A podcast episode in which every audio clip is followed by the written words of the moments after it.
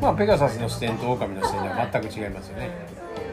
でもまあ狼にペガサスの羽生やしてみるみたいな、うん。ひねくれて飛んでるやつがおるわけ。世の中を斜めから。まっすぐ飛べよやつ。が真上にまっすぐ飛んだらええねんみたいなそれは斜めに飛ぶねん言うて。だけどまあ結局この抽象度の問題ですよね。どれぐらいの抽象度で世界を見てるかっていう感じです。でどっちにしたって世界っていうものをそ外から斜めからでもええねんけど外から見てる自分そのあり方でいたいって感じ。この中にまみれて「うわどうしたらいいんですか?」っていうやつにはなりたないっていうやり方です。でペガサスとオオカミって言うたらこの一字一文字12運の一文字キャラって言うんですけどオオカミはタイでしょ。ペガサスは絶でしょ。絶ってなんだ。っ絶命の絶ですよ。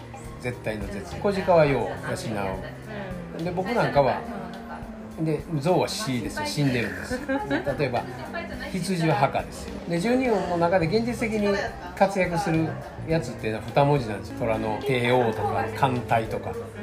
みんな2文字なんですよ。表側のキャラまあ、勝手に僕の中ではそこで分けてるんですけど。だから僕はホロスコープ見たって全部影ですよ。全部下全部裏側。星がねうん、だから表に出ない人ですよ。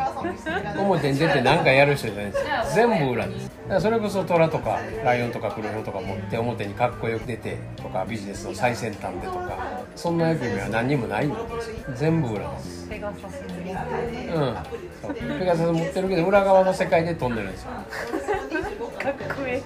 うん、裏側の世界で飛んでてでもものすごい地中から表を見てるぐらいの感じですよブラジルから日本見てるぐらいの感じ。ですよだからいてる世界が違うんですよ。で過去世見る人なんかに言わすとものすごい遠い星から来ましたねとかな、まあ、そんなこと言われるわけですよ。だからこの世界のこと全然わか分かりませんよねみたいな。この世界のルールがなんかもうおかしいとしか思いませんよねとか言って。でみんな何してるんやろうと思うでしょ？みたいな。もうずっと子供の時からそれ感じてきたんですよっていうことになるわけですよね。でそういうのがそのスケジュールが来た時にこう解き明かされて僕にメッセージくれるいうかだから今まで子供の時からこの違和感あったんすねっていうそこで答えが分かるというかな。で気付いたらそういう世界からのものの見方そういう世界からあなたを見た時にキャラを通してっていうこの全然ちゃうコンサルができるわけですよ言うたら。